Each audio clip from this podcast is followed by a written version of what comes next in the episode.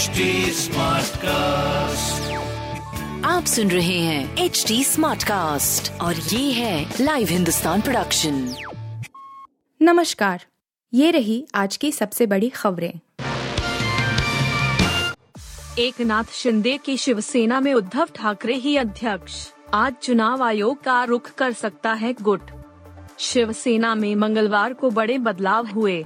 महाराष्ट्र के मुख्यमंत्री एकनाथ शिंदे गुट ने पार्टी की नई राष्ट्रीय कार्यकारिणी का गठन किया है।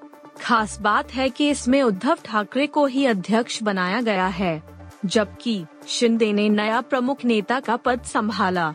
इसके अलावा भी राष्ट्रीय कार्यकारिणी में जून में पार्टी में बगावत करने वाले कई विधायक शामिल हैं।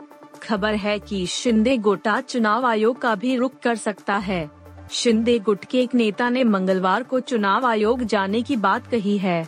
उन्होंने कहा कि समूह नई राष्ट्रीय कार्यकारिणी की तरफ़ से पारित प्रस्ताव को लेकर आयोग से मिल सकता है, जिसमें कहा गया है कि बागी गुट ही असली शिवसेना है। बागी विधायकों वाली राष्ट्रीय कार्यकारिणी की सोमवार दोपहर दक्षिण मुंबई के होटल में बैठक हुई थी।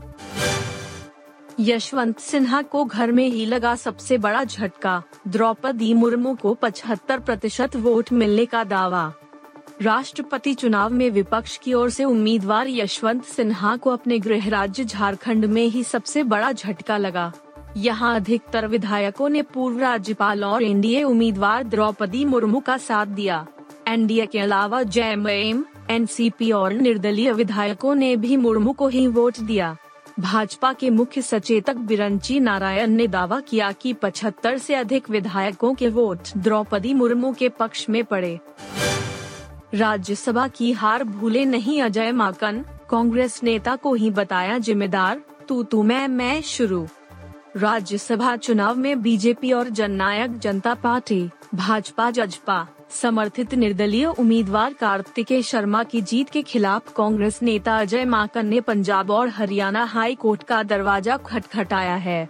माकन ने कहा कि शर्मा के पक्ष में डाले गए एक वोट को खारिज कर दिया जाना चाहिए था, क्योंकि यह उस कॉलम में चिन्हित नहीं किया गया था, जहाँ वरीयता को दर्ज किया जाना चाहिए था।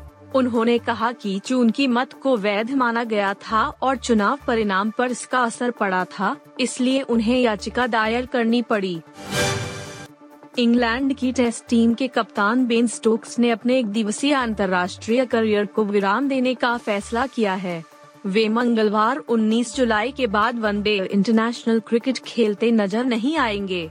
अपने देश को 2019 विश्व कप में जीत दिलाने में अहम भूमिका निभाने वाले स्टोक्स ठीक तीन साल बाद इस प्रारूप से संन्यास लेने की घोषणा कर चुके हैं वहीं, स्टोक्स के इस फैसले से इंग्लैंड के पूर्व कप्तान नासिर हुसैन हैरान हैं। तेजस्वी यादव पर बीजेपी का पलटवार कहा ईडी से बचने के लिए नित्यानंद राय से मिले थे लालू के बेटे बिहार के नेता प्रतिपक्ष तेजस्वी यादव के केंद्रीय गृह राज्य मंत्री नित्यानंद राय को लेकर दिए गए बयान पर राजनीति गर्मा गई है।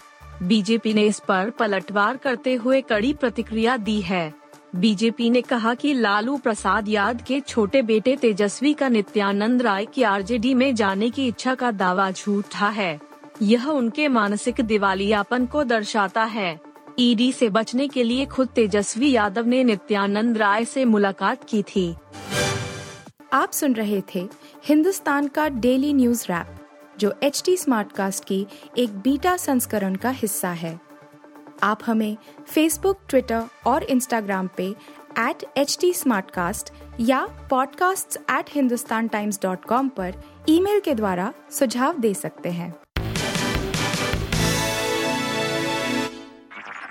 आप सुन रहे हैं एच डी स्मार्ट कास्ट और ये था live Hindustan production smart Smartcast.